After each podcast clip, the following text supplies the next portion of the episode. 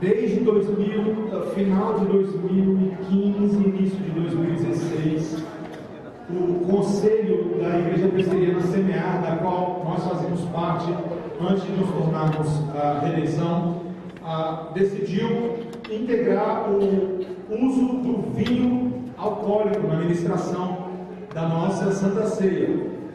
E na época, quando nós fizemos isso, muitas pessoas perguntaram: por que vai mexer com esse tipo de coisa? Para que polêmica? Nós fomos abordados por pastores, até por outros concílios no nosso país, mas nós precisamos entender que um dos maiores princípios e mais preciosos princípios da Igreja Reformada, uma das frases que tem sido característica da nossa tradição teológica, é: Igreja Reformada sempre reformando. A ideia é de que nós sempre precisamos buscar adequar a nossa fé e a nossa prática ao que a Palavra de Deus nos mostra. Nós nunca devemos estar...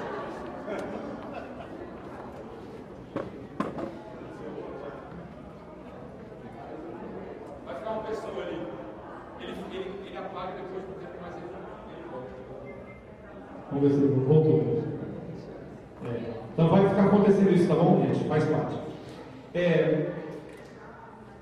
Então... sai não deixa de sair. Isso. Na época, o Conselho formou então uma comissão, irmãos, para estudar esse assunto e relatar detalhadamente para que depois nós pudéssemos debater. Depois de muita deliberação, foram basicamente 2 reuniões do Conselho inteiras na época que a gente... pelo menos grande parte delas que a gente tratou do assunto, nós decidimos seguir pelo caminho de começar a oferecer na ceia tanto vinho como um suco de uva por um tempo que ficou indeterminado, a questão do suco de uva. Quando chegasse o momento, talvez fizesse uma migração para o vinho sem álcool e o vinho alcoólico. Eu vou explicar para os irmãos por que a gente pensou dessa forma, mas nesse momento nós vamos orar antes de começar a nossa aula. Senhor, abençoa-nos para que neste momento tenhamos compreensão verdadeira daquilo que estamos fazendo e estudando. Senhor, não queremos ser movidos por preferência pessoal, não queremos ser movidos por achismos, mas por aquilo que a Tua Palavra nos diz expressamente e claramente. E Senhor, condiciona-nos a Ti mesmo, ajuda-nos a sermos fiéis a Ti. Sejamos agradáveis a Ti, em nome de Jesus. Amém. Vocês conseguem me ouvir, né? Sim. Ok, não sei se eu vou conseguir me ouvir à noite, mas vamos lá. Vamos dividir em aspectos exegéticos, históricos e práticos essa questão do vinho na ceia. De onde vem isso, tá bom? Toda vez que, especialmente no Novo Testamento, a palavra vinho aparece... é o grego oinon. Se você tem, às vezes, aquela Bíblia com concordância, com notas de rodapé dos termos originais, você vai ver que essa palavra aparece com bastante frequência no Novo Testamento. E sempre que ela aparece, pelos contextos nos quais ela aparece como o produto da uva que foi passado por um processo de fermentação. Isso é bem patente na Palavra de Deus. Essa ideia não foi disputada seriamente pela Igreja por aproximadamente 1850 anos. Isso nunca foi motivo de discussão. Existe, às vezes, uma tentativa artificial de se distinguir entre vinho e suco de uva na história bíblica, mas essa distinção ela não encontra suporte textual e gramatical nas Escrituras. Isso é um fato. Um comentarista chamado Diaiu Wilson, ele fala o seguinte: o mesmo vinho no Antigo Testamento, o hebraico Iaim, que deixou Noé, Ló, Nabal, Assuero e outros embriagados. E veja, você encontra essas referências, por exemplo, Noé ficou embriagado em Gênesis 9:21, Ló ficou embriagado em Gênesis 19, Nabal, 1 Samuel 25:37, Assuero... minha referência está errada aqui, mas depois eu procuro. E outros, Isaías 28, 1 a 7, Jeremias 23, 9, todas as vezes que esse vinho aparece, é o vinho alcoólico, é o mesmo vinho Abraão deu a Melquisedeque, em Gênesis 14, 18. É o vinho que era mantido nas adegas dos reis de Israel, 1 Crônicas 27, 27, 2 Crônicas 11, 11.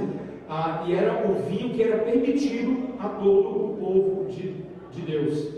Todas as vezes que a gente vê uma proibição divina, é sempre contra o uso imoderado do álcool, não contra necessariamente o seu uso sábio e cheio de gratidão a Deus.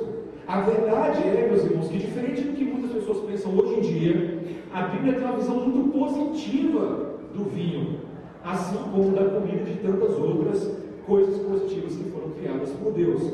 Todas essas coisas podem ser abusadas, o que não invalida o seu uso com o devido domínio próprio. Esse princípio se aplica a tudo na vida, meus irmãos.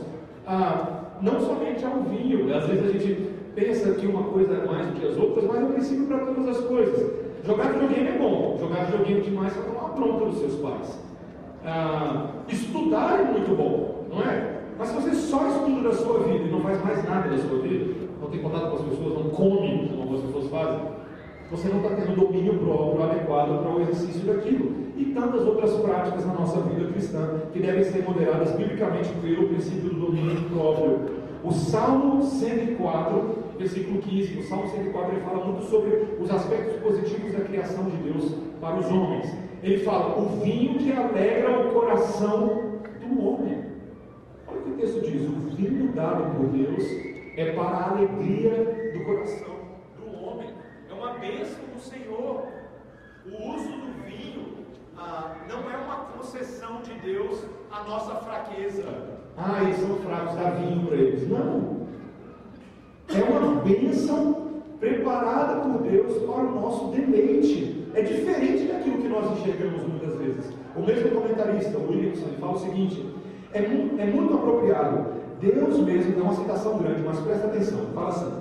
Deus mesmo providencia vinho que alegra o coração do homem, assim como ele dá o alimento que lhe sustém as forças. Salmo 104, versículos 14 a 15.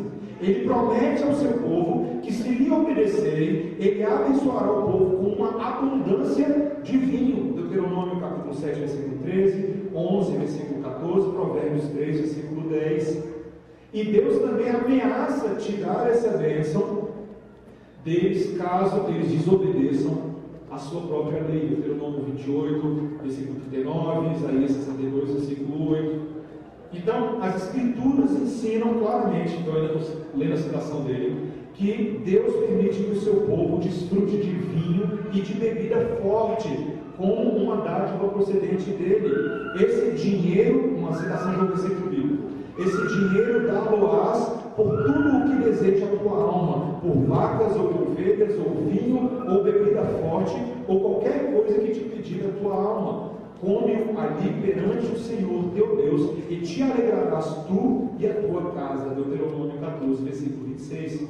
Então, sob certas circunstâncias, e até mesmo ordenado por Deus, o vinho era recomendado, e a bebida forte. Provérbios 31, versículo 6 e 7.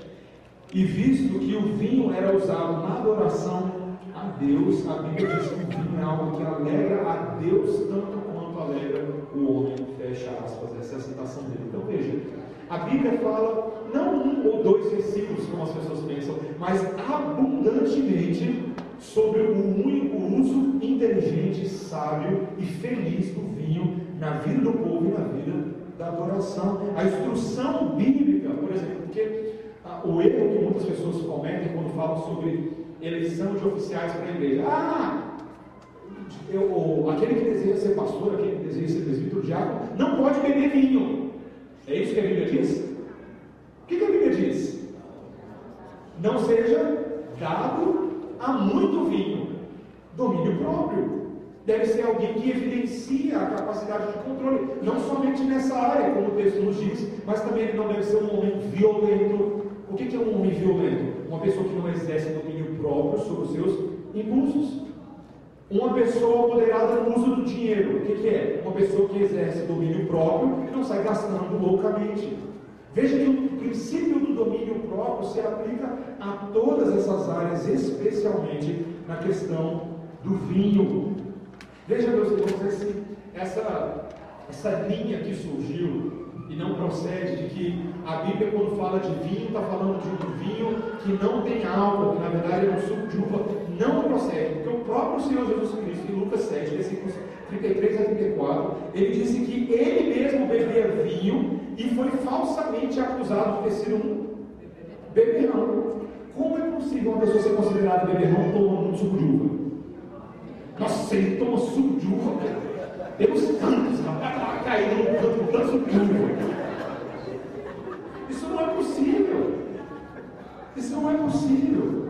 Então, o nosso Senhor Jesus, conforme esse relato, e especialmente o relato de João, capítulo 2, nos mostra claramente que ele tinha um prazer nesse produto criado por Deus. No casamento em Caná da Galileia, ele transforma água em vinho.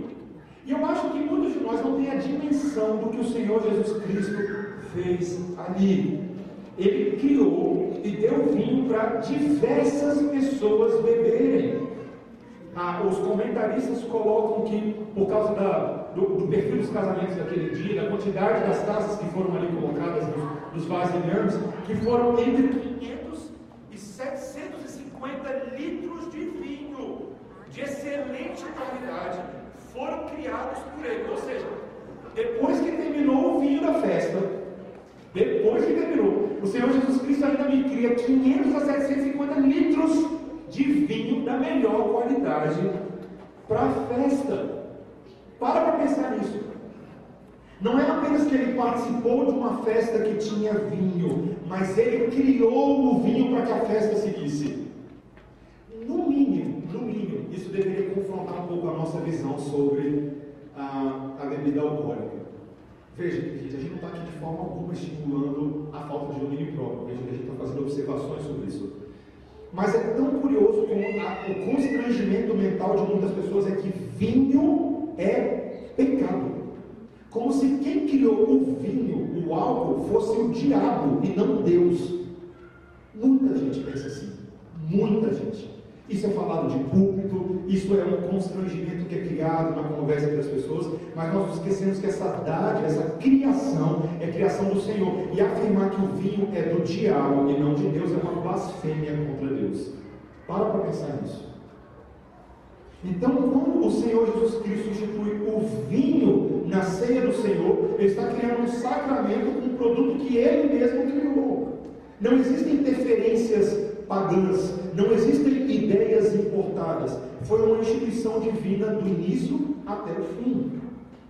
Então, em 1 Coríntios 11, vamos lá, vamos abrir todo mundo em 1 Coríntios capítulo 11, que é o texto que nós aqui na igreja frequentemente lemos, que diz respeito às instituições, à instituição da ceia do Senhor, das palavras divinas que estabelecem o rito.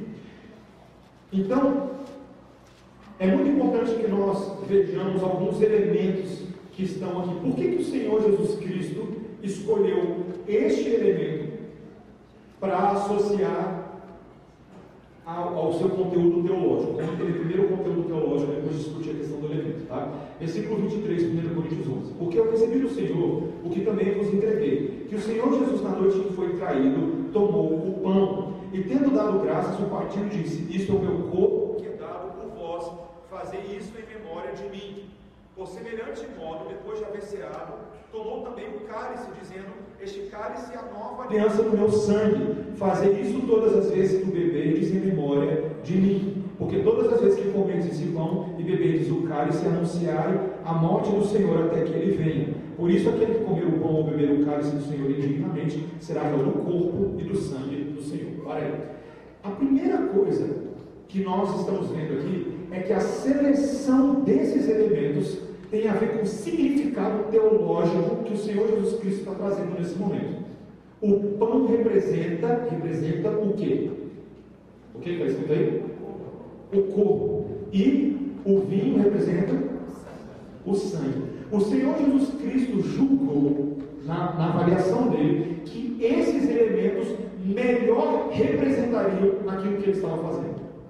Que as características do pão, e talvez até a própria forma como ele quebra o pão diante dos discípulos, é um símbolo do quebrar do seu corpo na cruz do Calvário. Assim como o cordeiro era imolado, o pão quebrado e agora consumido comunica para o Senhor Jesus Cristo e para a gente aquilo que ele esperava que nós entendêssemos, que o corpo dele foi moído, que foi quebrado, que este elemento, este pão simboliza isso, e que agora quando eu como esse pão, eu tenho comunhão com o significado dessa morte. Ele fala disso claramente em João capítulo 6, você pode ver lá depois, tanto que o povo ficou acusando ele de canibalismo, né? Lembra quando o Senhor Jesus Cristo fala: se você não comer do meu corpo, não beber do meu sangue, você não tem comunhão comigo. Tá bom, é canibal, sério? Mas ele está falando de significados que são espirituais, porém são profundos. Veja, gente, isso que é importante que nós saibamos.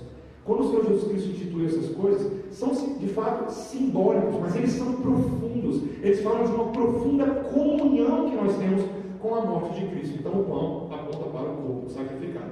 E o vinho aponta para o quê? O que, que ele fala aí? Sangue. Sangue e morte. Dois elementos que na visão do Senhor Jesus Cristo são adequadamente representados com vinho. Eu faço essa pergunta para você: que características o vinho tem que nos comunicam essa ideia de morte e esperança? Ele não tem um sabor amargo, um sabor que ele é, por causa desse aspecto, ele é agridoce, ele é amargo, mas ele pode ser apreciado. A morte do Senhor Jesus Cristo, a morte em si, ela é amarga, não é amarga? Mas ela, no seu significado, ela não é apreciada como vida. Gente, quando Deus instituiu o vinho, ele estava pensando em coisas desse tipo. Quando nós consumimos esses elementos, nós temos contatos sensoriais com esses aspectos. E o Senhor Jesus Cristo disse: é vinho. Muitas pessoas quando falam: ah, poxa, eu não vou entrar, não vou inverter meu argumento, eu ia inverter, mas vai ficar complicado. Lá na frente eu falo sobre o que eu falo. Então veja, o Senhor Jesus aqui agora ele faz uma determinação que tem um aspecto transcultural. Sabe o que é transcultural? Quando o Senhor Jesus Cristo estabeleceu o vinho, ele estabeleceu no primeiro momento, nasceu o Senhor para que povo? Quem era o povo? Quem? Israel. Eram os judeus, os discípulos judeus que estavam com o Senhor Jesus Cristo à mesa quando receberam aquele sinal. Quando o Senhor Jesus Cristo agora fala por meio de Paulo, Paulo está escrevendo para quem? Para quem? Para os gentios, para os gregos de Corinto. E é o mesmo símbolo.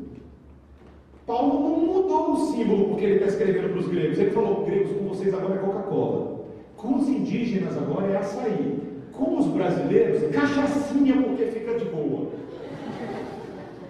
Você percebeu que ele não fez isso? Que existe uma continuidade transcultural, porque os elementos da ceia estão vinculados aos aspectos globais instituídos por Cristo nos seus sacramentos. Batismo é sempre com água, ceia é sempre com pão e vinho. Eu e você não saímos mudando a água do batismo. A gente não sai batizando com lama medicinal, com passar na cara. A gente não faz esse tipo de coisa. O Senhor Jesus Cristo foi muito claro. Então nós precisamos entender esse princípio. Agora segue a leitura do texto para nós vermos a clareza de que era vinho alcoólico. Olha o que ele diz no versículo 28: examine-se, pois, o homem a si mesmo, e assim coma do pão e beba do cálice. Pois quem come e bebe sem discernir o corpo, come e bebe juízo para si. Eis a razão porque há entre vós muitos fracos e doentes, e não poucos que dormem. Porque se nos julgássemos a nós mesmos, não seríamos julgados. Mas quando julgados, somos disciplinados pelo Senhor, para não sermos condenados com o mundo. Assim, pois, irmãos meus, quando vos reunis para comer, esperai uns pelos outros. Se alguém tem fome, coma em casa, a fim de não vos reunirdes para juízo. Quanto às demais coisas, eu as ordenarei para ter convosco. Quando Paulo termina de falar o que ele está falando aqui agora, ele está remetendo ao que ele disse antes, dos versículos 17 a 22. Volta comigo, olha só. Nisso, porém, que vos prescrevo, não vos louvo, porque quando vos ajuntais, não para melhor, e sim para pior. Porque, antes de tudo, estou informado a haver divisões entre vós, quando vos reunis na igreja. E eu, em parte, o creio, porque até mesmo importa que haja partidos entre vós, para que também os aprovados se tornem conhecidos em vosso meio. Quando, pois, vos reunis no mesmo lugar, não é a ceia do Senhor que comeis, porque ao comerdes cada um toma antecipadamente a sua própria ceia, e há quem tenha fome, ao passo que há também quem se embriague. Não é suco de uva, gente, é vinho que ele está falando aqui. Se tem gente que está ficando bêbado por causa da ceia do Senhor, que é uma vergonha, esse tipo de coisa era no passado e o seria também hoje em dia, é porque ele está falando de vinho alcoólico. Aqui o princípio de teologia prática é muito simples para a gente, gente. A ceia do Senhor não foi feita para você encher o bucho. Ela não é isso. A ceia do Senhor não é para você aqui, mete aí uma linguicinha, um presuntinho para mim nesse pão, também, mete o vinho aí que agora eu vou encher a cara na ceia do Senhor. Não é isso. Ela tem um aspecto religioso, simbólico, memorial. Ela não é um momento para você se fartar de comer. Se você quer fazer isso, qual é a demonstração bíblica? Faça isso na sua própria casa, faça com moderação. Não se utilize desse momento para ser gratuitamente escandaloso. Então, só uma dicasinha aí de aspectos práticos. Eu já vou chegar neles lá na frente novamente, onde teremos espaço para as perguntas, tá? Essa é a parte exegética até agora. Agora eu vou falar um pouquinho da parte histórica. Quando o Senhor Jesus Cristo iniciou essa prática sacramental e nos deu a ordem de fazer o mesmo em memória dele, partindo o pão e bebendo o vinho, ele o fez para que a igreja do Senhor Jesus Cristo de todos os tempos, não somente nos dias dos discípulos, mas a igreja primitiva do livro de Atos, as comunidades que surgiram a partir da pregação dos discípulos e toda a igreja do primeiro, segundo, terceiro, quarto, cinco, quinto século até o 21º século, que ela tivesse a mesma prática.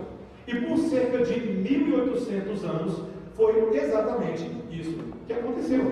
Como eu falei no início, por 1800 anos ninguém contestava o uso do vinho alcoólico na ceia.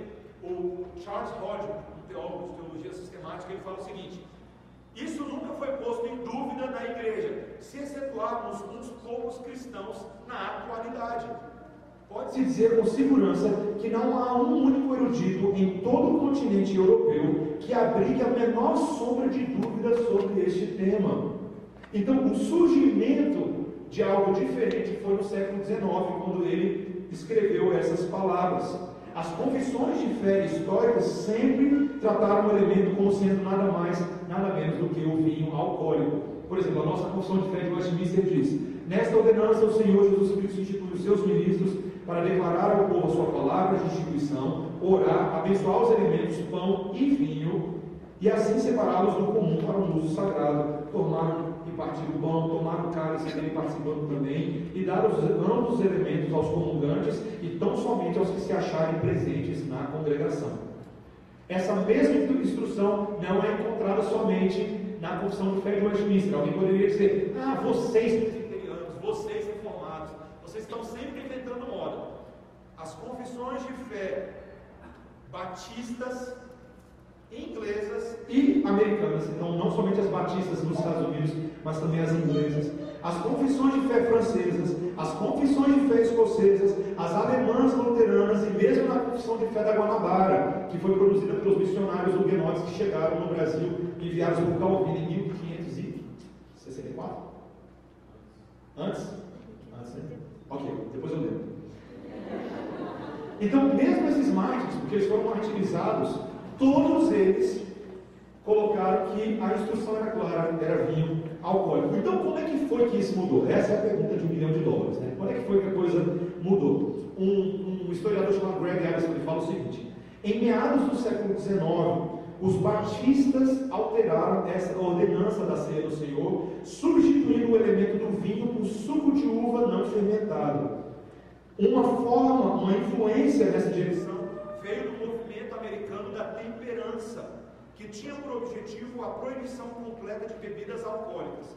Embora alguns batistas continuaram a insistir no uso do vinho, argumentando que o próprio Senhor ordenou que o vinho fosse um dos elementos, outros protestavam contra o seu uso, que era uma pedra de tropeço para os alcoólatras. Então vamos entender o que estava acontecendo nos Estados Unidos nesse período.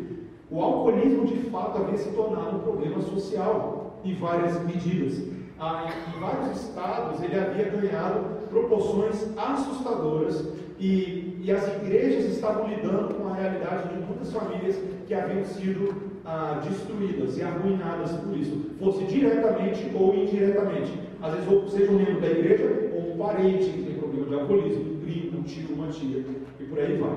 Então, esse movimento da temperança que surgiu nos Estados Unidos, ele surgiu em grande parte por causa dos crentes, os crentes batistas, na primeira década do século XIX, e foi liderado por essas linhas eclesiásticas diversas. A ideia original era combater o abuso do álcool, principalmente com o uso imoderado de bebidas destiladas. Naquela época você não tinha regra para quem poderia beber, como poderia beber, e o povo realmente enchia a cara. Então, o Greg Ellison fala. Nisso, um homem chamado Thomas Welch descobriu por volta de 1869 como pasteurizar o suco de uva, produzindo assim vinho em substituto a fim de ser usado na ceia do Senhor. Seu filho escreveu: o suco de uva não fermentado nasceu em 1869 como resultado de uma paixão em servir a Deus, ajudando sua igreja e dar em sua comunhão o fruto da videira e não o cálice dos demônios. Então, olha que mudança sutil. No afã de querer fazer uma coisa boa, que eu não tenho dúvida alguma que era a intenção desses homens, eles acabaram subvertendo o conceito da doutrina bíblica. Vocês perceberam?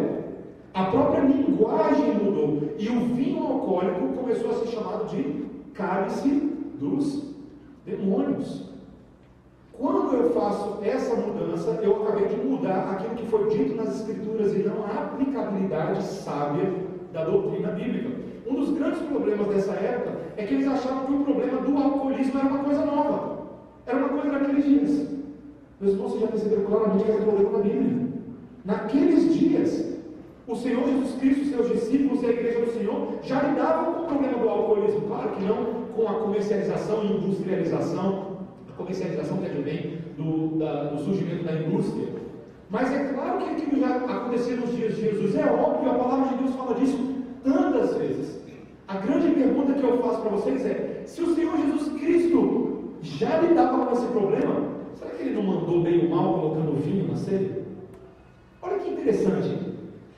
Ao não analisar bem essa afirmação, a gente está dizendo que o Senhor Jesus Cristo não foi tão sábio. Ele não sabe muito bem o que ele estava fazendo. Se ele soubesse do problema do alcoolismo, o Senhor Jesus Cristo jamais teria feito algo desse tipo. Isso não é verdade, meus irmãos.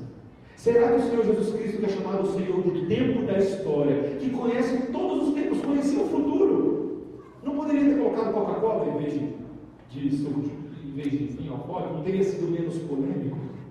Veja, meus irmãos, o problema não está no vinho, mas no seu uso, na explicação, na instrução das pessoas da igreja.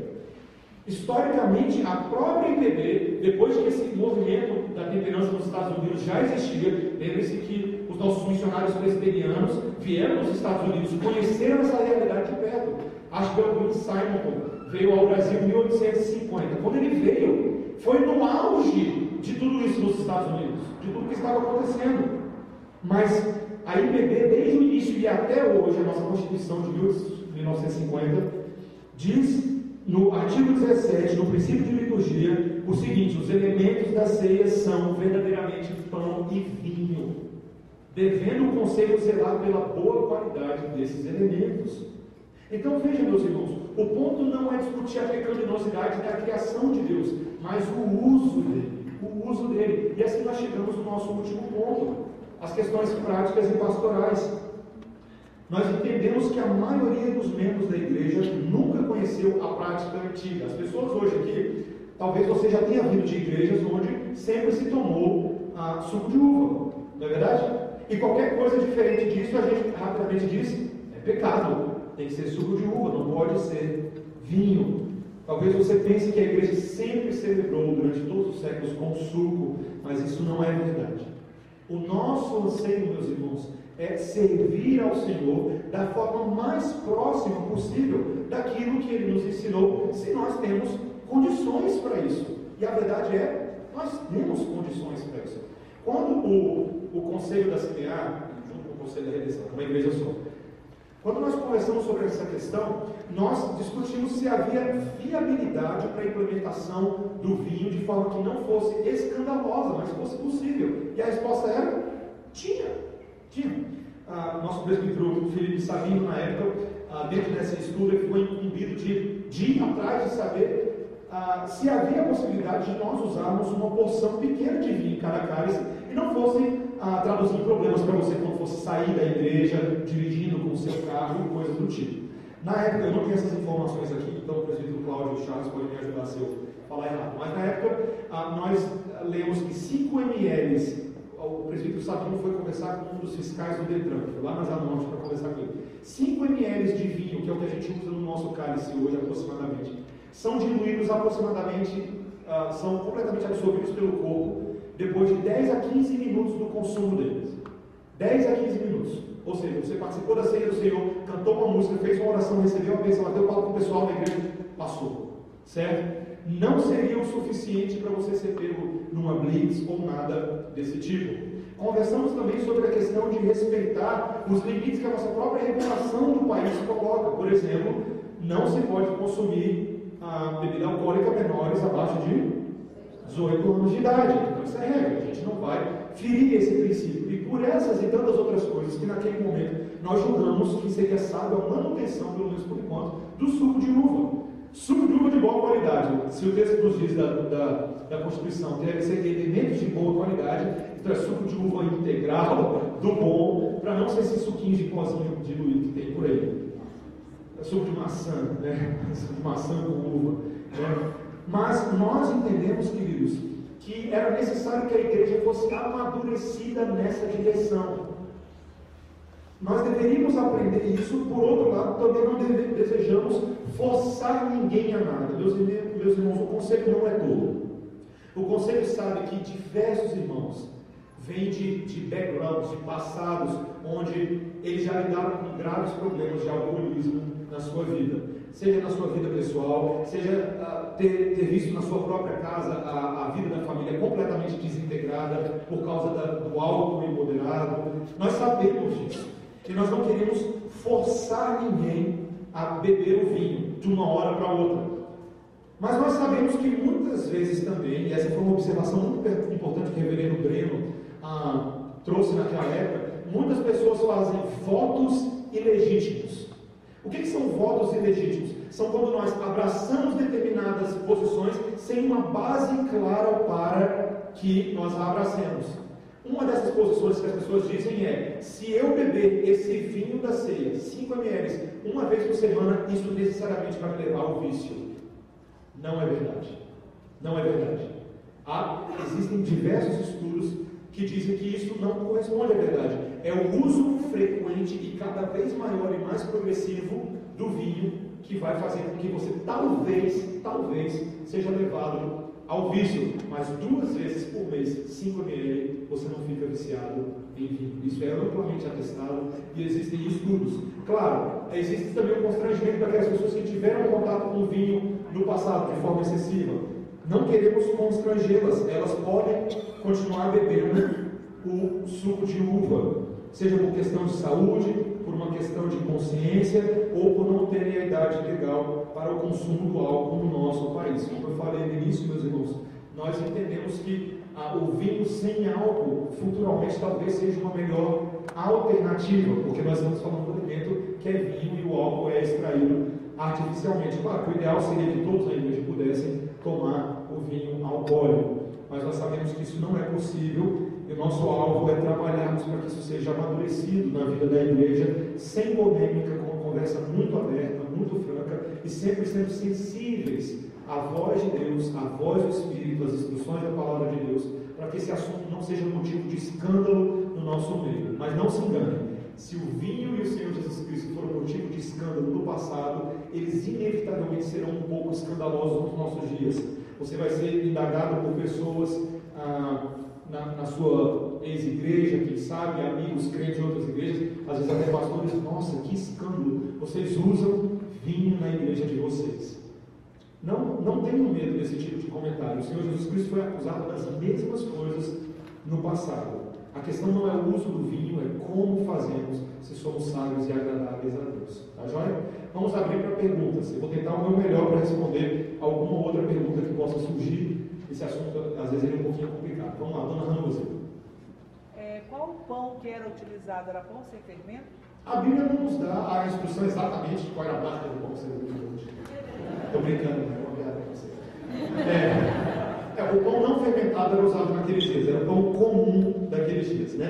Já se foi, na época que a gente estava fazendo esse estudo, alguém perguntou para a gente, e aí, o pão vai ser sem fermento? A gente falou, olha, a questão toda a gente precisa estudar um pouco melhor. Naquela época a gente estava se dedicando à questão do vinho, né? Por incrível que pareça, não existem muitos artigos sobre a questão do pão. Pode?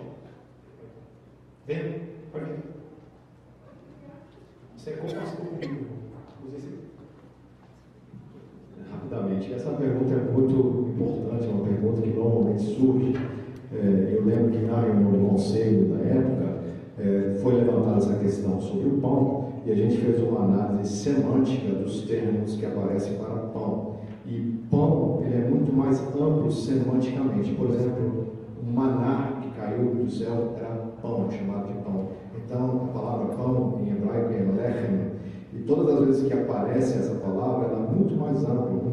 Um determinado tipo de pão poderia conter alguns elementos um pouco diferentes, mas a questão do vinho, sim, aí ela é bem específica. Então, semanticamente, o termo hebraico ele permite uma amplidão um pouco maior, pode abranger alguns elementos que podem conter, por exemplo, farinha, pode conter alguns outros elementos. Mas vinho sempre é específico. Então, essa diferença semântica nos dá essa liberdade de utilizarmos, por exemplo, um pão com fermento ou sem fermento. Ok? Só é importante que, na época, a gente fez uma nota teológica. Isso que eu comuniquei aos irmãos dessa aula de hoje, ela foi gerada a partir de uma nota teológica, um paper, né? Como é que a gente fala isso em português? Um artigo, que foi gerado pelo conselho, um artigo. Esse artigo, a gente tem esse artigo, ele foi disponibilizado para os membros da igreja. Na época, a gente fez uma observação muito grande de que a gente não queria, no primeiro momento, que esse artigo circulasse por aí, porque ele ainda estava sendo confeccionado e finalizado. Mas caso os irmãos queiram ter acesso a esse artigo, é possível que nós disponibilizemos para a igreja, mas não para que a gente use de forma indevida, em debates ou coisas aí fora, porque o assunto ainda ele tem um caráter polêmico, a gente tem que ser sábio em como apresentá-lo às pessoas. Por isso que vocês estão vendo aqui hoje é um pastor ou um presbítero da igreja e não um dos outros professores de escola dominical abordando este assunto. Eu vou por ordem, vou lá, João primeiro, depois o Jair, depois a Joia aqui. Tá, vai o João e o Caio, veja lá, fala.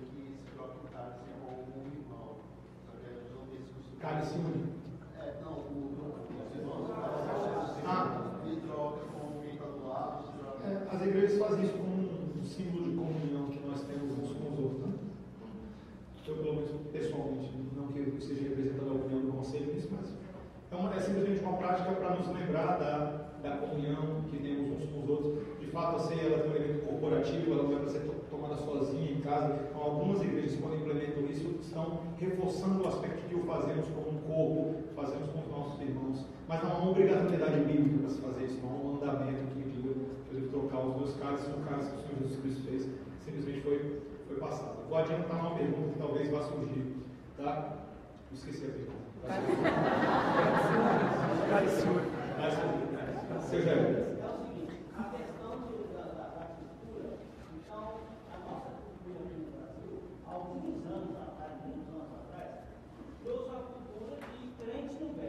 Então isso é passado, nem conversa.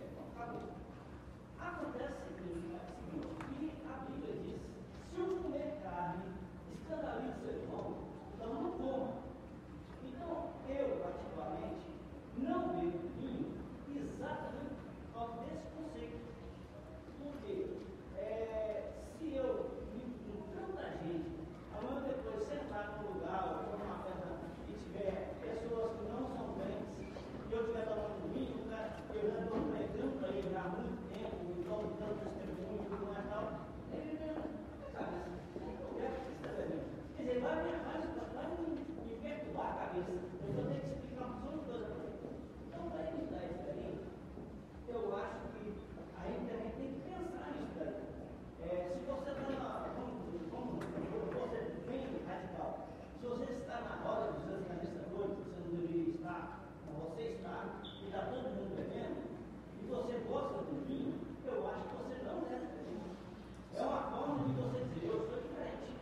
A Bíblia nos dá a oportunidade para que façamos o uso do vinho de forma muito moderada e muito sábia. A única questão, seu Gélia, que eu iria falar é que, no caso do vinho como mandamento do Senhor para a ceia, eu não posso simplesmente dizer, eu não vou cumprir a ceia do Senhor porque eu não quero escandalizar. Mas eu concordo com o que o Senhor está falando, que o uso do vinho no dia a dia, ele deve ser feito de uma forma moderada e sábia. Eu até diria que em algumas situações, por causa do que Paulo fala em Romanos 14, da fraqueza da mente de algumas pessoas, eu posso, por consciência livre diante do Senhor, às vezes, não fazer, até que eu tenha a oportunidade de explicar melhor, de instruir as pessoas. Então a Bíblia, assim, ela me diz que eu devo fazer isso moderadamente. Eu só não posso aplicar exatamente isso para ferir o princípio da ceia, lembrando que o mandamento do Senhor, nesse caso, sobrepõe, o uso do vinho sobrepõe ao princípio. Na ceia, sempre vai ser vinho, mas como a gente falou, com essas precauções, com essa prudência, de não fazê-lo de forma escandalosa também. Mas sempre o princípio que o Senhor está falando de não escandalizar é mal.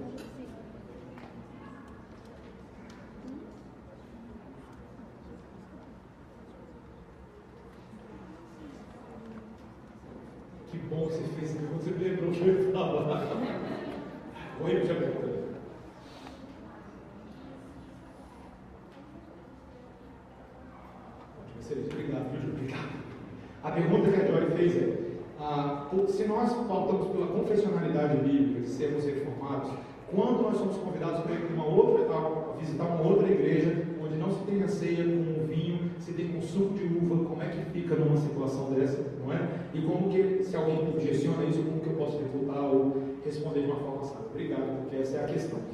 Eu vou emendar com a pergunta que eu mesmo ia fazer para responder. A pergunta é, então quer dizer que todas as vezes que a gente tomou ceia com suco de uva, a gente estava pecando contra o Senhor? E foi exatamente essa pergunta que surgiu no momento que nós instituímos o vinho na Igreja Presbiteriana SEMEAR. Então muitas pessoas ficaram com a sua consciência constrangida. Como é que o conselho buscou responder isso? Nós entendemos que há uma misericórdia da parte do Senhor, que muitas vezes, mesmo na ignorância, ele age com graça para nós. Nós não afirmamos que quando nós estávamos fazendo durante anos a ceia com suco de uva, que nós estávamos claramente pecando contra Deus, com a intencionalidade do nosso coração. Entretanto, a Bíblia diz que, por mais que Deus seja gracioso conosco na nossa ignorância, quando nos é dado o conhecimento correto, continuar fazendo aquilo como se fôssemos ignorantes não é bom diante do Senhor. Ou seja, se há oportunidade para avançarmos rumo à maturidade, avancemos, certo? Mas isso também nos permite sermos condescendentes e graciosos com os nossos irmãos que ainda não têm o mesmo entendimento. Se eu vou a uma igreja onde se tem ceia com suco de uva, tomemos com suco de uva. É a ceia do Senhor. E se há oportunidade para que futuramente esses irmãos aprendam mais e devem aprender, que o façam. Então a ideia é, nós devemos aprender a conviver com os nossos irmãos, sabendo que o ideal não seria suco de uva, mas muitas pessoas praticam com suco de uva. O que o reverendo Epico, eu vou só reproduzir exatamente as palavras que ele usou naquela época. Quando nós estamos implementando a ceia com vinho, nós entendemos que isso é o mais adequado à vontade de Deus. Está mais alinhado com aquilo que Deus ordenou. Então, se há oportunidade para fazê-lo, façamos com interesse de coração. E se há oportunidade para instruir outros em amor, porém com doutrina, façamos também. Mas não é dever meu e seu chegarmos numa igreja e nos levantarmos no meio da ceia. Ok? Absurdo! Não é pra gente fazer isso, tá bom? Tá? Não é a nossa posição para fazer isso. Você quer complementar?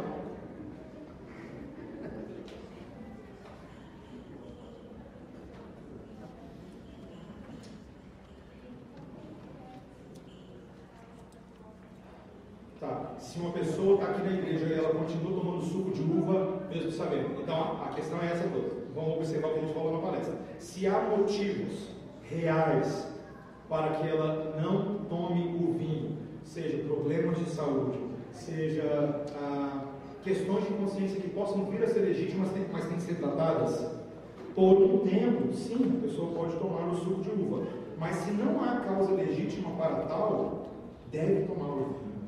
E isso que nós queremos que os irmãos entendam. Se não há, gente, é pouco vinho, nós estamos falando de pouco vinho, tá? Se há oportunidade para fazer, tome o vinho. Caso os pais não concordem, é uma questão que a gente tem que conversar também. Muitas vezes os pais não concordam por motivos que não são legítimos, tá? Mas ao mesmo tempo, um afã de preservar tanto o honrar o pai e a mãe quanto instruí-los melhor, essa transição tem que ser feita com sabedoria, tá?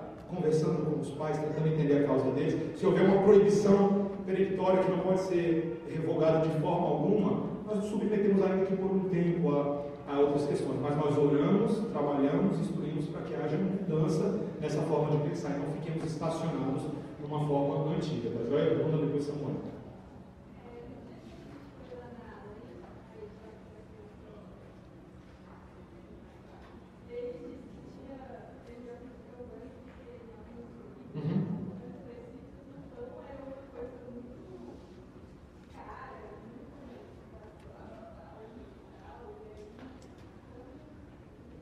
A questão missiológica tem sido amplamente discutida hoje. Tivemos a oportunidade de conversar um pouco disso com o Reverendo Ronaldo, que é missionário. Reverendo Epico, neste exato momento, está escrevendo um artigo sobre isso, sobre a questão do... Eu acho que eu não podia falar isso, mas eu vou falar. Ele está escrevendo, já tem alguns meses. Nesse momento ele está no público, ele está escrevendo. Ele já está há alguns meses trabalhando nesse artigo, interagindo com missionários informados, que não é uma questão fácil. A questão dos indígenas, o problema do alcoolismo entre eles é muito alto, mas também tem existido concessões culturais entre eles que não são justificáveis. Eles rapidamente vão para o açaí e para o bolinho de mandioca, simplesmente porque dizem é o que a gente come aqui, é o que a gente faz aqui. Lembre-se do aspecto transcultural que nós falamos aqui. O apóstolo Paulo pega o vinho que era usado entre os judeus e aplica à igreja de Corinto. Então existe uma transculturalidade do sacramento. Como ela vai ser aplicada, como ela vai ser implementada, é discutida. Eu confesso a você que eu não sou louco nesse assunto. O que está acontecendo agora nas tribos, sei que muitos missionários chegam lá e começam a ser com açaí e bolinho de mandioca e outras alternativas. Eu tenho receio com isso, com às vezes a velocidade com que isso é feito, porque abre o precedente, então vamos fazer isso aqui com pão e vinho. Pega aí um tanque de laranja e sei lá, uma tapioca. O que a gente faz com tapioca de laranja? Né? Então a gente tem que ter um pouco de cuidado. A discussão que eu estou colocando não é tão simples, não é tão simples do Charles.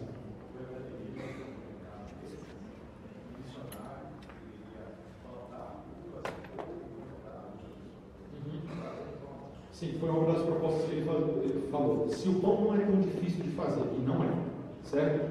E plantar uvas, que não é algo tão difícil de fazer, faça isso que em tempo aquele povo possa usufruir disso. Veja, o Senhor Jesus Cristo, quando instituiu este sacramento, ele fez com elementos que são acessíveis. Essa ideia de, não podemos comer pão porque pertence a uma elite social, é um problema cultural que tem que ser confrontado com a palavra de Deus. Não é só o valor dele. É o símbolo dele. Não, só rico come pão. Só rico come pão, gente, do Brasil, só rico come pão. Então, assim, pode até ser uma perspectiva distorcida daquela tribo especial, mas eles têm que ser biblicamente instruídos para que, em tempo, possam amadurecer essa perspectiva. Mas, novamente, irmãos, eu não estou falando que é uma questão simples, tá bom? Eu acho que tem questões aí profundas para serem discutidas. Samuel. A mesma questão da herói, só que em relação de participação na ceia, só que em relação a quando você vai para igrejas que trocam os elementos, elas substituem os elementos. Acho que eu já falei isso, né? Você está falando que troca como assim? Não sei, por exemplo, pega, bota açaí. Você já foi numa igreja que tem açaí? Não, mas já foi numa que tinha suco de laranja. Num caso desse, se você for consciência diante do Senhor, não está à vontade, não pode ser. Simples assim.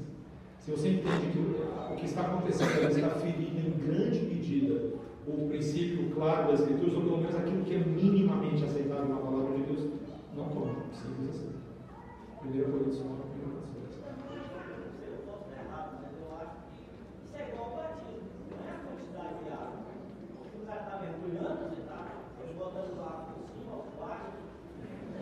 Olha, uma questão importante. Eu fui uma vez numa igreja em que a ceia não era celebrada no momento do culto. Era uma ceia comunitária, que era um lanchinho que acontecia antes do culto, e o pessoal chamava aquilo de Santa Ceia. Essa é a nossa Santa Ceia. Naquela época eu não tinha entendimento, certo? Hoje eu tenho entendimento. Eu não tenho como considerar isso a ceia do Senhor. A ceia do Senhor bíblica, lembra que a nossa profissão de fé sintetiza a palavra de Deus. Deve ser ministrada por um ministro ordenado da palavra de Deus. Ela deve ser feita segundo as palavras de instituição do Senhor Jesus Cristo, tanto no seu conteúdo quanto na sua forma. E ela deve ser feita com os elementos que apontam para o significado de Cristo. Foi o que eu li aqui hoje, né? Então veja, para eu considerar minimamente uma ceia, tem que ser um pastor, tem que ser uma ceia feita no culto, com as palavras de instituição à ceia, e os elementos tem que, no mínimo, estar sendo reconhecido com os elementos do texto. Ainda que proximamente, mas agora uma ceia que é mortinha antes do culto, com criança correndo para cima e para baixo, toma o pão da ceia do Senhor, isso não existe. Então eu não tenho como, eu posso até comer esse pão, mas eu não vou considerar isso como ceia, só isso. Então, motivo de consciência. Só Milton, última pergunta.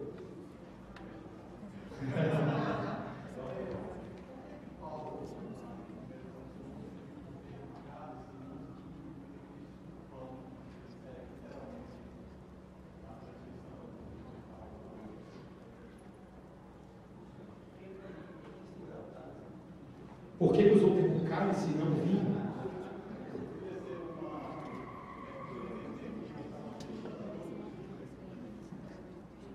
Eu só poderia dizer isso se houvesse evidência bíblica disso. Não, eu não posso afirmar que é porque ele está usando o termo cálice que ele não está falando que é vinho. Eu precisaria ter mais uma evidência, sem dúvida. Pronto. O cálice, ele era usado em associação com o vinho por causa da celebração da Páscoa. Ele lembrou isso. O que você tem para essa pergunta? Eu ia terminar. Caríssimo. Eles acham que o cálice único que o Senhor Jesus Cristo instituiu na noite da ceia. Calma. Não que o cálice único. Que a forma como aconteceu ali foi necessariamente o cálice sendo passado, o mesmo cálice, e todos compartilhando desse cálice, e que o Senhor Jesus Cristo, ao implementar, ao fazer dessa forma, ele estava instituindo que a passagem de um cálice único deveria ser feita com todos. É muito difícil de argumentar esse ponto por várias questões de ordem prática. Quando você tem uma igreja de 700 membros, todo mundo bebendo do mesmo cálice, é possível isso? A gente tem que lembrar que o sacramento do Senhor Jesus Cristo foi instituído para a igreja de todos os tempos, e não apenas para os 12 apóstolos e os 12 discípulos que estavam com ele.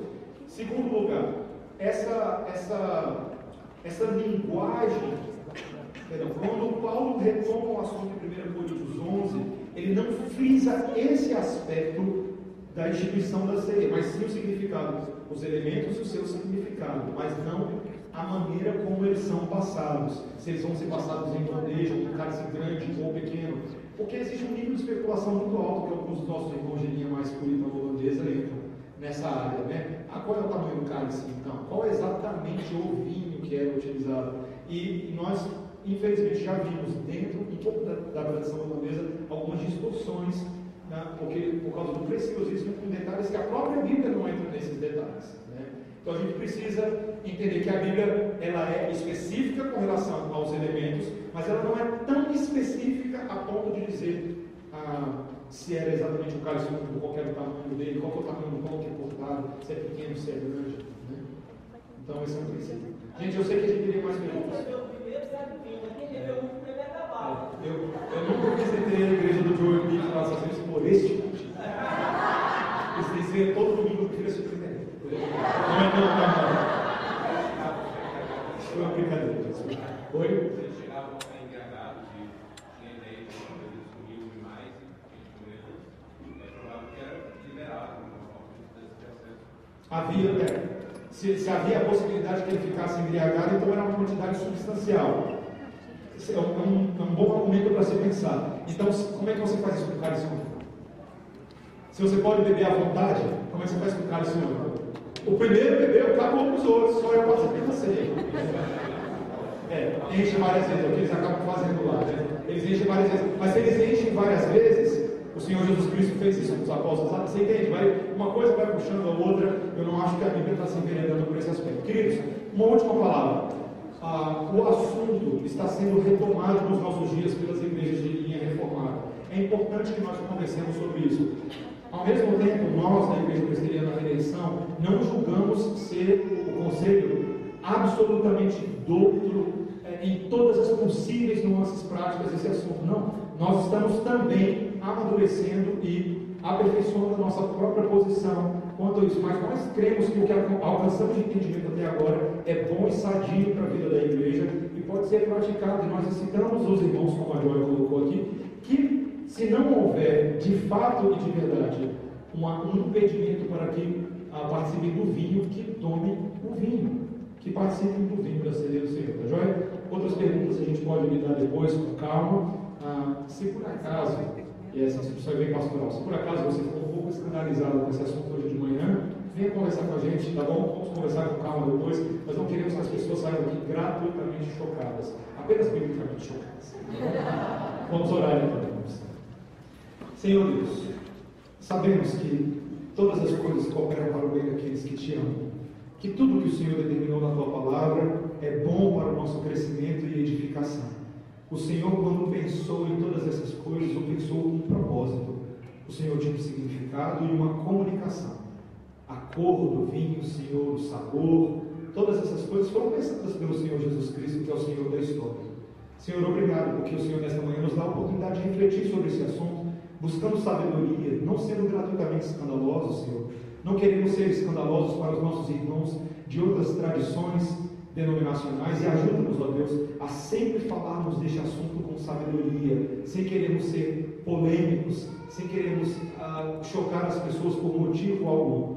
Que as nossas práticas aqui também sejam agradáveis ao Senhor, que nós sejamos reconhecidos diante do Senhor, não apenas por fazer as coisas com o rito certo, mas que os nossos corações tenham entendimento e fé no momento que participamos do pão e do vinho. Não adianta de nada, Senhor, se for apenas um rito religioso externo. É necessário que os nossos corações e mentes estejam constrangidos e entendedores da presença do Senhor. É o que nós pedimos em nome de Jesus. Amém. Amém. Uma última palavrinha que não tem a ver com a questão do vinho na ceia, mas tem a ver com a questão da bebida alcoólica na vida da igreja. Meus irmãos, bebida alcoólica em si não é pecado, mas a maneira como você se conduz com bebida alcoólica neste mundo é de grande testemunho ou de grande mancha para a glória do Senhor. Essa ideia de que só porque eu posso tomar vinho, só porque eu posso tomar um gole de cerveja, e agora eu fico postando fotos no Instagram, no Facebook, para mostrar como eu sou sábio e maduro com a minha cerveja grandona. A pergunta que eu faço para os irmãos é: qual é o propósito disso? E o que você vai alcançar com esse tipo de coisa? Apenas escândalo. Seja sábio. Se você vai tomar bebida alcoólica fora da igreja, no ambiente com seus amigos, com a sua família, faça de forma inteligente, moderada. Assim, o princípio bíblico, se há muitas pessoas fracas na mesa e não compreendem o que você está fazendo, não faça. Faça num ambiente onde há maturidade, não faça para chocar, não faça para escandalizar, seja sensível à questão. Por mais que nós saibamos que haja um mandamento bíblico para o uso do vinho na ceia, o se portar com sabedoria na nossa sociedade é uma vocação bíblica. É uma vocação bíblica. Faça isso no temor do Senhor, tá joia? Há oportunidade para conversarmos, há oportunidade para avaliarmos, que o Senhor nos deu condições de fazer isso, amém? Tenham todos um ótimo dia na presença do Senhor.